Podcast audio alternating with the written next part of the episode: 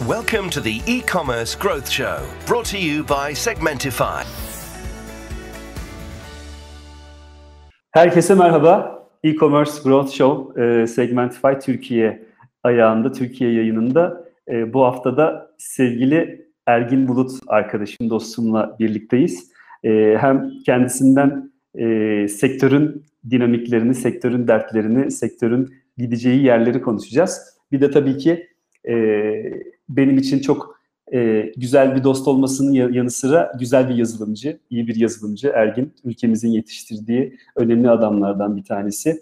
Ve kendi projeleri var, çok fazla imza attı ama PriceTrack bir rekabet analiz aracı diyebiliriz buna. Kendisi zaten bize tüm detaylarını aktaracak. Ergin, hoş geldin.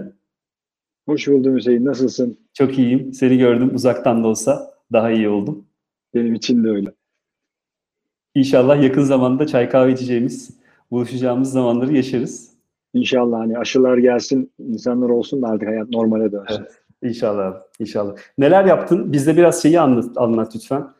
Pandemide bir yazılımcı, pandemi öncesinde de uzaktan çalışan, gece gündüz çalışan insanlar olduğunuz için size az mı vurdu, çok mu vurdu? Neler yaşadın? Yani proje... Benim açımdan böyle birkaç yönüyle enteresandı. Birincisi bize nasıl etkisi oldu dersen online tarafı güçlendirdi. Bu da bizim işimizi arttırdı tabii ki. Yani koşturmacalı bir dönem oldu bizim için ama bazı sektörler için gerçekten yorucu oldu. Yani restoranlar, kafeler veya turizm sektörü için gerçekten yorucu bir dönemdi. Umarım bir an önce normale döner de onlar da normal hayatlarına döner. Bizim açımızdan online'a doğru alışveriş kaydı için çok yoğun bir dönem oldu. Hiç hayatımızda çalışmadığımız kadar çalıştık. Ama hani bazen kimisi için riskli olan, kötü olan bir durum başkaları için de fırsata dönüşebiliyor. Bizim için fırsatı değerlendirmeye çalıştık olabildiğince. Yaşam tarzı olarak eve kapanmak, ikizlerim var benim, 5 yaşında var. Bir kız bir oğlan. Çalışmak hepimizinkine teşekkür ederim. Hani çocuklarla çalışmak zormuş, o da öğrendim. Okula gitmeleri çok iyi bir şeymiş. O yüzden okulun hep yüz yüze olması taraftarıyım. Çocuklar okula gitsin, enerjilerini okulda atsın, akşam eve geldiklerinde yatsınlar bir süre sonra. Bir de eskiden öğretmenlere böyle sitem ederdik. Benim çocuğuma şunu demişsiniz, bunu demişsiniz ama şimdi oğlum öğretmenimdir, ben de öyle yapıyorum. Evet. Ne dediyse bir bildiği vardır. dediğimi söyleyebilirim. O yüzden dileğim okullar bir an önce açılsın, çocuklar da okula gitsin. Bence onlar da yoruldu. Hani kesinlikle. Artık evde telefon, tablet verip onları bir şekilde toplantı esnasında susturmaya çalışma çabalarımız da umarım bununla birlikte son bulur. Çok güzel bir yere dokundun aslında. Sen tabii biraz bizim gibi startup olduğun için hem kalabalık hem de daha küçük ekiplerle çok çalıştın, hala da çalışıyorsun. Aslında okulun amacı da tabii ki bir şey öğretmek ama aslında... Yani eğitim ve öğretimin bir arada olduğu için yani derste öğrenilen şeyler baktığında öğretim ama işin eğitim tarafı o sosyalleşme, evet, sınıf içinde, toplum içinde olma gibi birçok şey etkisi var ve ben bunu açıkçası işlerimizi yaptık, evlerimizden çalıştık, hala da çalışıyoruz ama bir arada olmanın da özellikle şirketlerde de, sınıfta da herkes bir takım çünkü baktığında bir arada olmanın çok önemli olduğuna da inandım daha fazla. Aynen, aynı şey. Çocukların da kesinlikle o teneffüsteki koşturmaları, belki yere düşüp dizlerini kanatmaları bile çok önemli tecrübeler herkes için. Evet, gerçekten. Peki şimdi tabii konu başlığımız PriceTrack. %100 yerli bir Türk girişimi, doğru mu? Doğru. Süper. Ve Türkiye'den dünyaya da hizmet veren bir SaaS dediğimiz, Software as a Service dediğimiz aslında bir yazılım projesi baktığında. Dolayısıyla bunun bir hardware'de olmadığı için dünyanın her yerine şu anda PriceTrack hizmet verebiliyor. Tabii yakın zamanda Segmentify müşterilerine de seninle birlikte bir şeyler sunacağız ve e-ticaret rekabetin çok olduğu, benim bir serzenişimdir bu ama maalesef ehliyetin gerekmediği, yani şu anda Türkiye'de berber açmak için ikimiz seninle berber açamayız. Çünkü berberler odasına kayıt olmamız lazım ve bir çıraklık, kalfalık devresi geçirmemiz lazım ama e-ticaret sitesi ya da internet sitesi açmak için kimse böyle bir ehliyet istemiyor ve dünyanın her yerinde. Evet. Dolayısıyla rekabet bu anlamda çok fazla İnsanlar da çok fiyat odaklı, fiyat hassas bir durumda. Hele ki dünyanın her yerinde ekonomik sorunlar var. İnsanların özellikle bu salgın döneminde geleceğe karşı güvenleri de azaldığı için ya 3 kuruş fazla olsun, yakın yerden alayımdan ziyade her şeyin, yani suyun, ekmeğin ya da en ufak şeylerin bile fiyatlarını araştırdığı, birim maliyetlerin, yani litre fiyatlarının, bebek bezinde birim fiyatlarının gibi ya da işte farklı maliyetlerin hesaplandığı bir seviyeye geldik. Tabii kullanıcı buna dikkat edince ister istemez e-ticaret sitesi de rakibi bir ürünü kaça satıyor, ne kadara satıyor, ona göre fiyatını nasıl konumlandırmalı gibi bir durum söz konusu. Ve kar marjları da eskiden çok daha yüksekken bu rekabet sebebiyle çok azaldı. Dolayısıyla böyle yani eskiden %20-30'ların konuşulduğu bir ortamda maalesef %5'leri, 10'ları, hatta bazı sektörlerde elektronik gibi %1-2'lerin bile zor telaffuz edildiği bir dönemdeyiz abi. Bu anlamda da rekabet analizi, rakiplerin hangi ürünü ne kadara sattığı, o ürünün stoğundan ne kadar olup olmadığı gibi birçok metrik aslında herkes için çok çok önemli. PriceTrack de biraz bunu yapıyor. Biz senden şimdi bu arada önce bir seni tanıyalım. Başta neler yaptın? Aynı şirketlerde çalıştık seninle ama birlikte çalışamadık. Sadece dışarıdan destek olduğun dönemlere denk gelebildim ben. Şu anda neler yapıyorsun? Onu da senden duyalım. Sonrasında da PriceTrack'i bize anlatmanı rica ediyorum. Tamamdır. Ben 15 sene kadar kurumsal hayatta çalıştım. Hani turizm sektöründe de çalıştım, e-ticarette, işte bankacılıkta, dijital gazetecilikte, hani portal dediğimiz dönemlerde. Dolayısıyla yüksek trafik veya yüksek transaction, hani işlemlerin olduğu ortamlarda yıllarımızı geçirme fırsatımız oldu.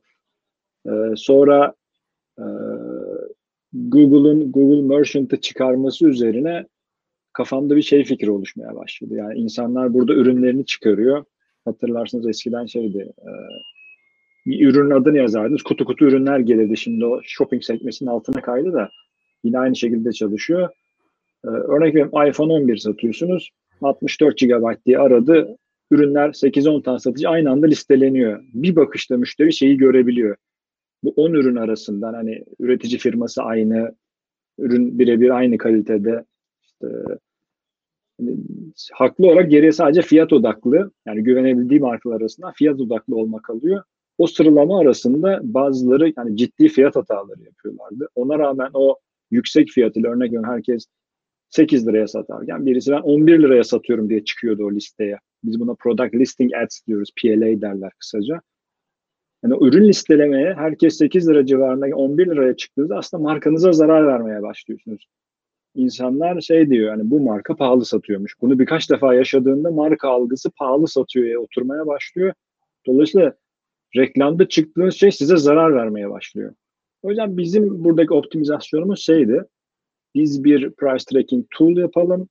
O tool sektördeki pozisyonlanmanıza göre, rakipleriniz arasındaki pozisyonlanmanıza göre sizi o sıralamada en öne taşısın veya görünürlüğünüzü azaltmanıza destek olsun. Yani çok rekabetçiyseniz sıralamada en öne gitmenizde fayda var. Çünkü birinci sıradaysanız muhtemelen %70 tıklamayı siz alacaksınız. İlk 3'teyseniz yani %90'dan fazlası ilk 3'teki sıralamaya gidiyor. Kalanlara pek bir şey kalmıyor aslında. Dolayısıyla pazarlama üzerinde burada yatırımımız sizi reklam ağlarında optimize edelim. Bizim yani PriceTrack'i tasarlamamıza ilk amaç pazarlamacılar için bir optimizasyon aracıydı. Normalde benim fiyatım kaç paradır, diğerleri nerededir? Bunun Excel çıktısını zaten verir. Hani bir de istediğiniz şablonda tasarlar alırsınız ama bu operasyonel bir süreçtir. Pazarlamadaki optimizasyonu ise size para kazandıran bölümdür. Siz operasyon olarak bir ürünün fiyatını indirmeye karar vermeniz belki haftalar sürüyor olabilir ama reklam ağlarıyla birbirine bağladığınızda PriceTrack aynı gün optimizasyona başlar. Aynı reklam bütçesiyle daha fazla satış getirebilirsiniz. Bizde aynı reklam bütçesiyle hani 25 bin üründe satışı 2'ye katlayan müşterilerimiz bile var. O yüzden buradaki konumlanmanın reklam ağ optimizasyondaki getirisini anlatmak açısından %100 satışı arttırmış bir case mesela gerçekten değerli yani. Düşünün ki 1 milyon harcıyorsunuz, 10 milyon satış getiriyorsunuz. 1 milyon harcadınız, artık 20 milyon getirebiliyorsunuz. Böyle bir sonucu ulaştırıyor size. O yüzden PriceTrack özetinde daha çok pazarlamacılar, marketerlar için tasarladığımız bir tool. Çok güzel. Bunun yanında tabii kategori uzmanları da bildiğim kadarıyla özellikle yani eskiden sizler yokken bir iki tabii Türkiye'de benzer ürünler de var, benzer yazılımlar da var. Bu anlamda farklı teknolojilerin olması da çok güzel açıkçası ama eskiden bildiğim kadarıyla kategori uzmanları, kategori müdürleri özellikle pazar yerlerinde ya da büyük online, pure online dediğimiz eskiden çok vardı, şimdi çok az kaldı firmalarda bütün gün manuel olarak gerek arama motorundan, gerek fiyat karşılaştırma sitelerinden gerekse de bizzat böyle elle giderek hangi ürünü ne kadar sattığını rakibin ve bu satış rakamını manuel olarak bir listeye yazdığı ve havuzdan da o fiyatların bakıldığı dönemleri hatırlıyorum. Doğru, ve çok 10 yıl öncesinden bahsetmiyoruz bu arada. Yani bu arada hala bunu yapan firmalar vardır. Bunun bir sebebi maliyete katlanmamak olabilir ama henüz böyle ürünlerin olduğunu da bilmeyen çok fazla eminim firma var. Bu anlamda bu yayının da böyle bir artısı olması benim için çok önemli açıkçası. Çünkü o kafanın, o zamanın çok daha farklı ve verimli yerlere aktarılması mümkün. Çünkü makinenin yapabildiği çok doğru komutlar verildiğinde basit bir sistemden bahsediyoruz. Tabii arkada çok ciddi bir algoritma var ama dolayısıyla bu kadar insan yükünü başka yerlerde değerlendirebilir aslında firmalar.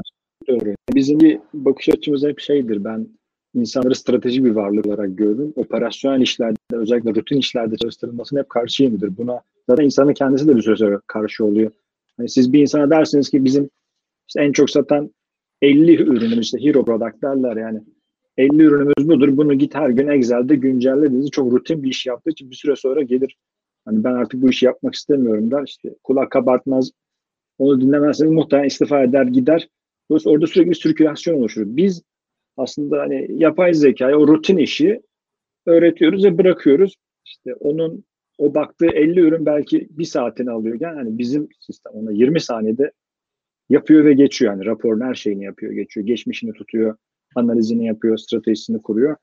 Dolayısıyla hani hem hız olarak bir fark var hem hata yapma konusunda, hata yapmama olarak bir farkı var. Artı hani sirkülasyon oluşmuyor yani. Ürün bunu yıllarca yapacak, hiç sızlanmayacak, problem çıkarmayacak. Siz de müşterilerden hani geriye dönüp bakacak. Biz sevgililer günde ne yapmışız, rakipler ne yapmış, son bir ayın analizini yapalım. Daha stratejik düşünmeye başlayacaklar artık.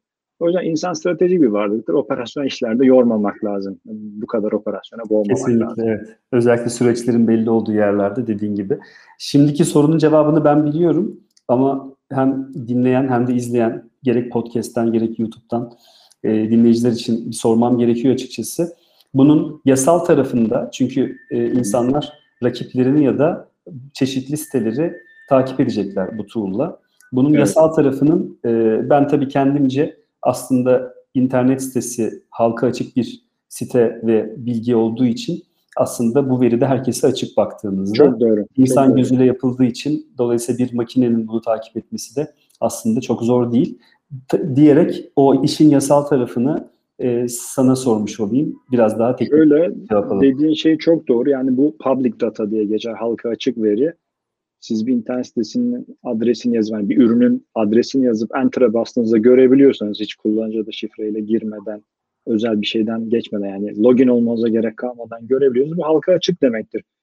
Dolayısıyla bizim topladığımız data da halka açık. Yani hani bunun benzeri örnek veriyorum. Borsada bir şirketin finansal bilgilerini halka açması ve buna göre yatırımcıların bu bilgiyi toplayarak çeşitli algoritmalardan geçirerek hangi şirket hangi zaman yatırım yapıp ne zaman çıkması gerektiğini hesaplaması gibi halka açık bir veri olduğu için biz bu noktada hani yasal bir iş yapıyoruz. Bunun mesela biz buna web tracking diyoruz. App tracking kısmı vardır mesela. App tracking kısmı hani yasal olup olmaması tartışılır. Orada gidip servislerini reverse engineering yapmak gerekir vesaire. Onlar tam olarak halka açık değil ama biz o bölümünde yokuz zaten. Biz sadece web tracking yapıyoruz. Topladığımız data halka açık bir datadır. Biz aslında ürün sayfasındaki ürünün adını, fiyatını, görselini, yorumunu, puanını vesaire topluyoruz. Çeşitli analizlerden geçiyoruz ve buna göre insanın yapabileceği şey çok daha hızlı yapıyoruz sadece. Yani normalde insanlar bir web sitesine tarayıcıyla girer ve aynı işlemleri yaparlar. Dolayısıyla halka açık ve yasal anlamda bir sıkıntısı da yok. Süper. Bu arada bu yaptığımız, bu manuel yapılan işin bir kısmı da özellikle marketlerde yıllarca, yani 1980'lerde, 90'larda çalışan saha elemanlarının tek tek listelere gidip, çünkü eskiden web diye bir şey yoktu, hatta broşürler bile neredeyse yoktu. Dolayısıyla bir ürünün fiyatını sadece rafta görebiliyordunuz. Bunu da yıllarca yaptılar. Bu işi olan insanlar vardı. Şimdi tabii biraz daha kolaylaştı belki. Hatta bu şeydi abi, yani biz birkaç yıl öncesine kadar offline güçlüyken bazı şirketlerin onu yok, yani marketlerden falan hatırlarsınız. Pandemiyle birlikte aslında fiyatlar senkronize oldu online ve offline. Birkaç yıl öncesine kadar bazı müşterimiz bize gelir şey derdi, biz şu marketteki fiyatı da almak istiyoruz derdi, biz offline iş yapmıyoruz. İşte girmeyi düşünmüyor musunuz? Hayır diyorduk, düşünmüyoruz. Biz hani birkaç sene sonra fiyatların birebir aynı olacağını düşünüyoruz. Dolayısıyla o alana yatırım yapmayacağız dedik. Yani iyi ki yapmamışız. İyi ki yapmışız. Şu an baktığımızda hepsinin fiyatları senkron oldu yani. Hani doğru. Markette ne fiyattaysa internet sitesinde de o fiyatta. Doğru. Kesinlikle öyle. Peki PriceTrack'in şu anda çok da tabii detaylı bilgi vermek istemeyebilirsin ama bütün dünyadan müşterileri de olduğunu biliyorum. Aşağı yukarı farklı ülkeler, farklı sektörler neleri takip ediyorsunuz? Hem teknoloji ya da kategori anlamında hem de mesela monobrand dediğimiz sadece kendi ürününü üretip satan bir marka neyi takip edebilir? Örneğin erkek mayosu satan bir markaysam ben erkek mayolarını takip edebildiğim, ille bir akıllı telefon gibi bir ürün olmayan tarafta sizde çalışabilir miyiz? Onu da söylersen sevinirim. Tabii ki çok güzel bir soru. Biz müşterileri aslında onboard ederken iki aşamaya ayırıyoruz. Yani bizde müşterinin iki tipi var. Bir üretici distribütör dediğimiz kendi ürününü üreten ve muadil rakip ürünlerle ilgilenen. İkincisi de online retailer dediğimiz hani bu üreticilerden ürünleri alan ve satan, yani aynı ürünü alıp satan, birebir rakip olan birbiriyle. İki gruba ayırıyoruz. Üretici distribütör dediğimiz grup daha çok şeyle ilgileniyor. Benim ekosistemde ürünlerim nerelerde satılıyor, nerelerde şu anda stok almamış, hemen uyarı geliyor. İlgili mecrayı arıyor ve hani ABC ürünleri stokta tükenmiş, size gönderelim mi bundan diyor. Bu proaktif bir şekilde ürettiği malı dağıtmasını sağlıyor. Onlar bu yöntemi çok seviyorlar. Biz buna Product Availability Matrix diyoruz. Bizim ilk Hollandalı müşterimizden gelen bir fikirdi. Yani Türkiye dışında Hollanda ve İngiltere'de bizim hani daha çok müşterimiz var. Dolayısıyla üretici distribütör kendi ekosistemindeki satıcılar nasıl, puanları, yorumları nasıl, ürünüyle ilgili feedbackler nasıl, ürününü dinliyor aslında, satıcısını dinliyor. Buralarda bir sorun görürse anında müdahale ediyor. Bu üretici distribütör grubu. Online perakende grubu ise yani A ürünü ben de satıyorum, rakibim XYZ de satıyor, o kaça satıyor, ben kaça satıyorum şeyine bakıyor. Dediğin gibi kar marjını buna göre ayarlıyor, fiyatlama politikasını buna göre değiştiriyor.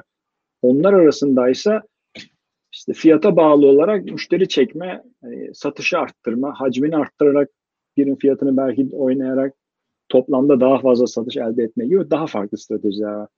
İlk gruptaki üretici distribütör satanlara hani dost uçak, iş ortağı gözüyle bakarken ikinci grup birbirine düşman uçak gibi bakıyor. Dolayısıyla biz burada aslında özellikle reklam alanında yapılan harcamalarını optimize etmeye çalışıyoruz. Fiyatlamada bir hata varsa bu hani her zaman şey gibi gelebilir, yüksek fiyatta satıyor gibi, bazen şey vardır, biz birinci ile ikinci arasında %20 fiyat farkı var, neden var diye sorarız. Yani %5 de olsaydı yine siz aslında birinci olacaktınız, orada bir fiyatlama hatası var gibi şeyler de öneriyoruz. Müthiş bir şey aslında, yani aslında sattığı rakamın da biraz daha üstünde de satabilip çok da yine işte, elinde tutabilir şeyi, birinciliği. Evet. Doğru. Yani buradaki amaç şey, yani hep fiyatını düşürelim diye bazen arttırdığımız da oluyor fiyatını. Amaç şey, yani dengeleyelim, yani çok birbirinden uzaklaştırmayalım. Bu tarz öneriler oluyor. Biz dinamik fiyatlama dediğimiz modülümüz var. Kendi modelini üretenler, yani biz çeşitli modeller sunuyoruz müşterilerimiz. İsteyen herkes kendi modelini çalıştırabiliyor. Kendi modelinde fiyatlama algoritması çalışıyor ve ona önerilen fiyatlar oluşuyor. Onun servisine gönderilebiliyor ve onlar bize servisimize bağlanıp çekip yeniden fiyatlama şeyine dahil edebiliyorlar. Distribütör kısmına bir ekleme de yapmak isterim. Özellikle fiyat karşılaştırma sitelerinde çalışırken başıma gelmişti. Bazı distribütörler bazı bayilere internetten satış izni vermiyorlar çeşitli ürünlerde. Doğru, çok doğru. Ve burada da aslında kaçak satıma, kaçak demeyeyim de kurala uymadan ya da verdiği söze uymadan satış yapan bazı firmaların da bayiliklerinin bitirilebildiğini ya da sözleşmelerin bile feshedildiğini yaşadığımız dönemler oldu. Aslında bu anlamda PriceTrack bu takibi de yapabilecek ve ürünü aslında stratejisini koruyabilecek de bir yapı diyebiliriz zannediyorum. Evet, sen bu noktayı söyleyince aklıma şey de geldi. Yani bizde işte fiyat dışında ürün açıklamasını şeyi baz alan ve bazı ürünlerin çakmasını yapıp satanları yakalayan müşterilerimiz de var. Yani fiyat sadece bir boyut, işte kimisi resimlerini karşılaştırıyor, kimisi ürün adlarını karşılaştırıyor ve şey diyor, hani bu ürün benim ürünümün hani çakma diyor aslında. Dolayısıyla ondan hemen şey bilgilerini istiyor. Satmaya izni olduğu ve yani o şirketle anlaşması olduğuna dair. Eğer bu tarz bilgileri sunmuyorsa da tüketiciyi yani kandırmaması adına ilgili mecrada satışını kapattırıyorlar. Dolayısıyla birkaç işe yarayan ve dediğin gibi sadece rakibi takip eden ve fiyatı aşağı çekmeye ya da yukarı çekmeye yarayan değil, hem bir optimizasyon sağlayan, bir taraftan da aslında kullanıcıyı da koruyan bir sistem diyebilir miyiz? Görece. Evet. Buna diyebiliriz. Diyebiliriz. Bizdeki tek şey, hani biz bunu B2B yapıyoruz. Yani şirketlere biz bu datayı, bu stratejiyi sunuyoruz. Bunu B2C yapanlar da var. Dolayısıyla tüketici karşılaştırma anlamında hani meta search dediğimiz sitelerde bu ürünleri bir araya getirip karşılaştırabiliyor. Biz daha çok onlara bu çok fazla sirayet etmeden hatalar varsa düzeltiyoruz. İşte arada hani dolandırıcı insanlar, şirketler varsa onları ortadan kaldırmaya çalışıyoruz. İşte ürün stok out olmuş ama bir hafta bekleyeceğini uyarıyoruz. Hadi ürünümüz bitti, yeniden onu rafa koyalım diye. Sürekli döngünün devam etmesini sağlıyoruz aslında. Süper. Stok out dedin. Orada da bu soru aklıma geldi. Şimdi öyle ürünler oluyor ki işte genelde geçenlerde pazarda başıma gelmişti. İşte nar satıyordu pazarcı. Normalde 7 liraydı narın kilosu ama son kalmış, yani kapatıyor artık, tezgaha gidecek. Abi dedi 10 lira var hepsine git dedi ama neredeyse 3 kiloya yakın nar vardı aldığım şey torbada. Bu arada hepsini de yiyemedim, çürüdü yani, yine bir şey. İhtiyacı fazlası olmuş. Evet, ihtiyaç fazlası almış oldum.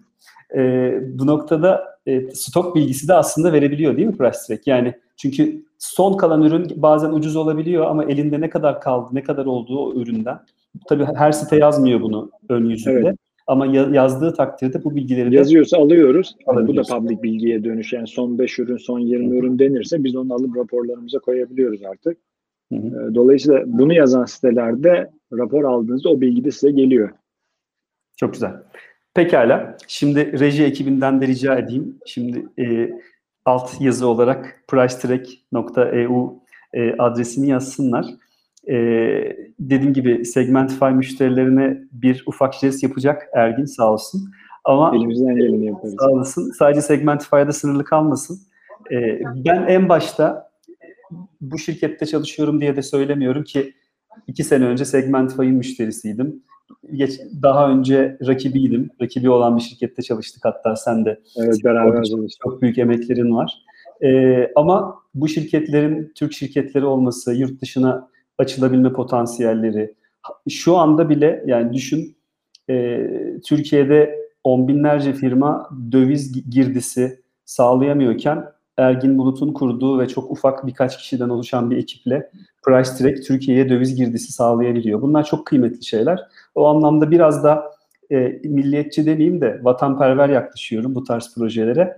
O yüzden birbirimize destek olmamız, birbirimizi korumamız, insanlara haber vermemiz ve bir arada durmamız lazım açıkçası.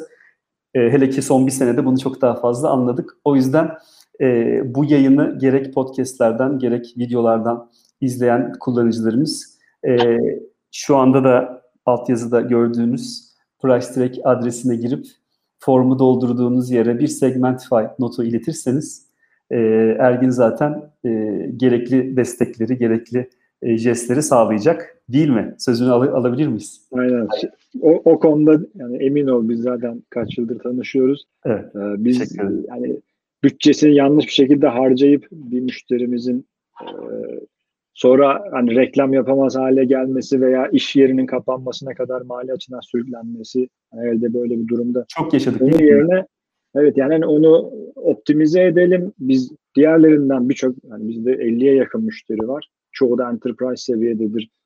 Yani tümünden aldığımız, topladığımız tecrübelerle biz onlara şeyleri aktarırız. Seviyoruz da bunu. Ayda bir araya geliyoruz. Hani şu tarz stratejiler sizin için faydalı olabilir diye. Yani alıp kullansınlar, denesinler, bütçelerini doğru harcasınlar, daha fazla satış elde etsinler. Ben de hani Segmentify'ın bu arada ve diğer şirketlerin Türkiye'den çıkıp yurt dışına giden, gerçekten gurur duyuyorum. Yani biz de öyle. Göğsümü kabartıyor şey, yani gerçekten ülkeye döviz getirmek, işte dünyada biz de varız diyebilmek güzel şeyler. O yüzden elimizden ne gelirse sağlarız, destekleriz. Çok teşekkürler. Sağ olasın tekrar. Peki ürün sayısı anlamında bir kıstasın var mı? Yani ben biliyorum ki birkaç yüz bin ürünü de takip edebilir PriceTrack ama bunun bir sağlıklısı, optimumu, çünkü 1 milyon ürün de baktığımda takip edilebilir ama sonuçta bu veri sürekli değişeceği için o 1 milyona aynı anda bakabilmek önemli. Böyle bir kriterin var mı? Maksimum şu seviyeler bizim için optimum diyebileceğim. İşte şöyle, minimum var. Minimumda 1000 ürünle başlıyoruz biz. Maksimumda şu anda bizde yarım milyona yakın ürünü olan müşteri de var.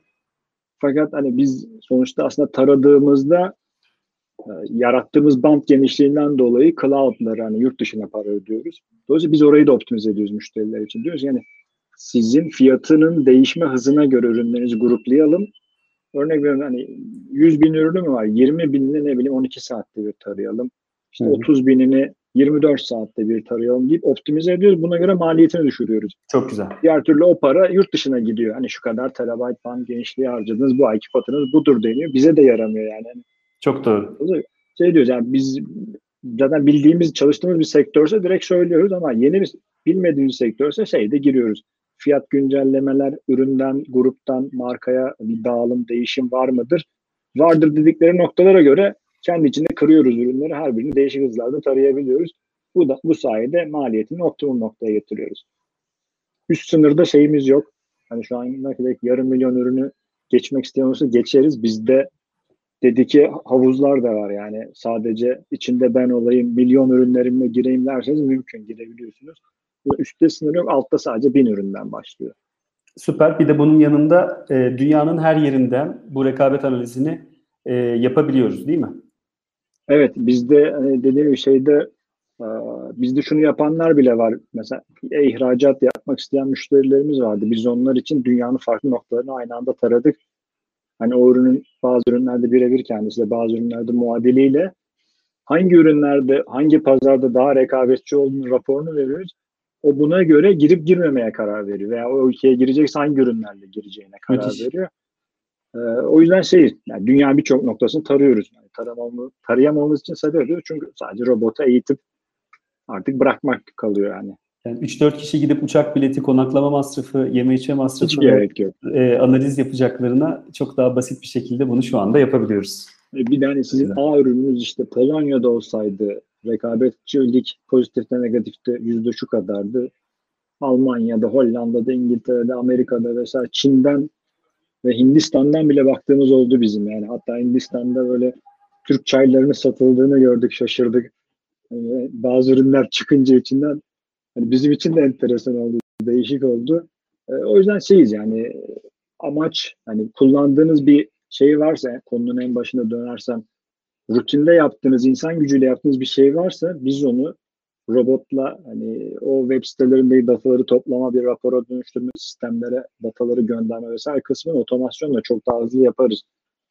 Bizim saymadığımız ama şirketlerin yaptığı bu şekilde manuel işler varsa otomasyonla hallederiz. Çok güzel. Mikrofonum kapalıymış, şimdi açtım. Dışarıdan ses gelmesin diye. Gerçi güzel bir yağmur var. Haziran yağmuru. Hala resmi yağmurlar. Evet, bahardayız. Ama birkaç gündür soğuk. Ankara falan da soğukmuş. Peki ya çok aslında benim için de ürünü ve teknolojiyi bilmeme rağmen biraz daha ufkum açıldı diyebilirim Ergin. Çünkü bu kadar detaylı konuşmuyorduk seninle de bir araya geldiğimizde. Daha çok daldan dala atladığımız mevzular oluyordu. Eminim dinleyicilerimiz de mutlaka bilgilenmiştir. Peki şeyi ne görüyorsun? Yani son bir yılda dediğin gibi online taraf, yani ben birkaç marketten, birkaç aile şirketinden, yani 100 yıllık şirketler var Türkiye'de, çok fazla olmasa da onların bile online'a bırak göz kırpmayı artık bizzat başladığını, aplikasyonlarının olduğunu, kullanıcıları hatta işte bizim gibi tool'larla, teknolojilerle segmente edip ayrı söylemlerle, ayrı pazarlama iletişimleri yapmaya çalıştıklarını görüyorum ve çok da mutlu oluyorum. Dolayısıyla çok hızlandı son bir yılda her şey. Evet. Perakende noktaları azaldı. Aracılar azalıyor bu arada çok fazla. Hı. Sen de gözlemliyorsundur. Bundan sonra nasıl gelişecek? Yani rekabet zaten çok daha fazla olacak, bu kesin. Ne görüyorsun? Hem PriceTrack tarafında hem sen eminim bir 15-20 yıl daha yazılım yapmaya, üretmeye, kod yazmaya devam edeceksin. Bu iş ne tarafa doğru gidiyor?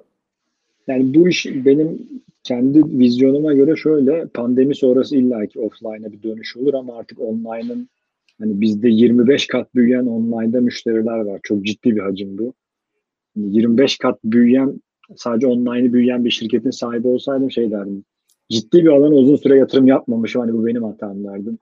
Ve o alandan öyle hani pandemi bitti elime eteğimi çekeyim gibi bir şey olmazdı. En fazla müşterilerinizin hani bence maksimumda yarısını belki ayağa kesilebilir ama insanlar bir şeyi online'da alışveriş yapmanın tadını aldılar işte. Hani bir haftalarda, bir aylarda ürünü iade etme avantajının çok doğru gördüler. Hacim yükselince fiyat da ucuzladı aslında, değil mi? Evet. Bu sadece app'ler, yani sadece app üzerinden ticaret yapan Getir gibi, işte gelsin gibi şeyler bir dönem pahalıydı ama şimdi onların da vurguları market fiyatına. Dolayısıyla o pahalılık da dediğin gibi aşağıya indi ve her yer neredeyse aynı fiyatlara ürün satmaya başladı. Evet, bir de Hüseyin burada şeyi hesaplayalım. Hani biz eskiden diyelim AVM'ye kalkıp gidiyorduk, arabaya biniyorduk, otoparkta yer arıyorduk, içeri giriyorduk, X-ray'den geçiyorduk, dükkanları dolaşıyorduk, aradığımızı bulacak mıyız diye 4 saat sürüyordu. Yani şimdi 4 dakikada alıp çıkabiliyoruz. Doğru. Hatta ve ekstra planda olmayan paralar da harcanıyordu. O da o evet, çok doğru. Sürpriz şeyler de geliyordu. Hele çocuklu olunca. Bir oyuncakçının önünden geçerken radara yakalanmak da vardı. Hani burada şeyler de, yapay zeka da gelişti. Segmentify ne yapıyor? Siz siteye girdiğinizde bu ürünü alınabilecek diğer ürünleri de öneriyor. Dolayısıyla aklınıza bir ürün almak varken diğerinin de ihtiyacınız olduğunu fark ediyorsunuz. Belki aklınızda olmayan bir şey. Diğerini de sepete ekleyip 4 dakikada onun da işini bitiriyorsunuz aslında. Doğru. Dolayısıyla bu 4 saatle 4 dakikayı kıyasladığınızda bence bu şeyden kopmayacak çoğunluğu. Yani artık online'da devam edecekler. O yüzden ben online'da yine bir büyüme görüyorum. Zaten dünyadaki trend de bu şekilde. Yani İngiltere'de %70-80 online penetrasyonuyla gidiyor. Çok ciddi bir hacim. İnsanlar bu kadar online'a kayıyorsa biz de kayacağız. Hani bizde bir mağaza gezme kültürü vardır, özellikle bayanlar arasında o bir şekilde devam eder ama insanlar o 4 saat ve 4 dakika kavramını mutlaka şey yapacak, yani yağmur yağdığında o trafiğe girmek istemeyecek, hemen satın alıp geçecek. O 4 saati bir kitap okumada veya bir film izlemede belki ailesiyle değerlendirmeyi tercih edecek. O zaman bence yatırımlarını geri çekmesin şeyler. Yani offline'dan online'a açılanlar, pandemi döneminde özellikle. Ne kadar büyüdüklerine baksınlar, daha diğerlerinin ölçümlesinde ileride mi geride mi buna karar versinler ve yatırımına devam etsinler. Çünkü hayat online'da, yani diğer gelişmiş ülkelerde de bu şekilde, yatırımı da buna göre yapmak lazım. Çok doğru. Çok güzel mesajlardı. Teşekkür ederim. Hepsine katılıyorum. Ben teşekkür ederim. Yavaş yavaş sona geliyoruz sevgili Ergin. Zaten site adresini yazmıştık. Dinleyicilerimiz ve izleyicilerimiz hem Ergin'e çeşitli sosyal medya kanallarından, özellikle de LinkedIn'den ulaşabilir. PriceTrack sitesine de girdiğinizde hem birçok detaylı bilgi alabilirsiniz hem de demo formunu doldurarak da ulaşabilirsiniz. Ben güzel işler yapacağımıza da eminim. Bizi izleyen herkesin de birçok konuda besleneceğini düşünüyorum. Aynı benim gibi. O yüzden vakit ayırdığın için teşekkür ediyorum en başta.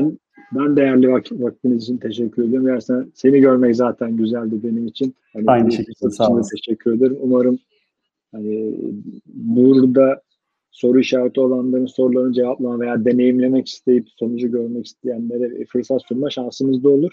Biz elimizden gelen desteği sağlarız. Hem ürünü kullandırma, hem Segmentify dolayısıyla geliyor olmaları, hem de biz şimdiye kadar topladığımız tecrübeleri anlatma ve en iyi faydayı onlara buldurma noktasında elimizden geleni yaparız. Bizdeki model zaten aylıktır. Öyle bir taahhüt vesaire gerektirmiyoruz, istemiyoruz. Bence deneyimlesinler. En azından kendi fotoğraflarını çekmiş olsunlar. Hani elini alıp bir baksınlar. Neresi iyileştirilebilir? Buralara yatırım yapsınlar. İşte o insanın o stratejik varlık olma şeyinin bir tadına varsınlar bence. Çok güzel. Çok teşekkür ederiz Ergin. Ben teşekkür ederim. Bütün ekibe başarılar diliyoruz. PriceTrack'in de ve senin diğer projelerinde tek başına onları yapmadığını ve koca koca cloud'ların, koca koca sistemlerin içinde parmağının olduğunu biliyorum hala. Ayakta tutan birkaç sütundan bir tanesisin.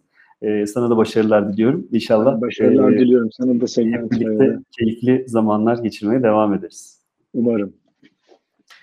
Sevgili dostlar, e-commerce Growth Show'un bu bölümünde sevgili Ergin Bulut'u ağırladık. PriceTrack'in kurucusu, benim de gururla söylediğim, sektördeki sevdiğim arkadaşlarımdan ve yazılımcı olmasına rağmen biraz tabii yazılımcılar bu iğneyi kendilerine batırırlar, konuşmayı çok sevmezler, fazla sosyal değillerdir, ekranın karşısında yalnız olmayı tercih ederler. Ama Ergin biraz daha bizim kafadan bir yazılımcı dostumuz. Onunla da sohbet çok güzeldi. Herkese çok teşekkür ediyoruz. Hem izleyen hem de podcastlerden bizi dinleyen herkese. Umuyorum önümüzdeki dönemlerde böyle keyifli sohbetler yapmaya da devam edeceğiz. Tekrar teşekkürler Ergin. Görüşmek dileğiyle. Görüşmek üzere.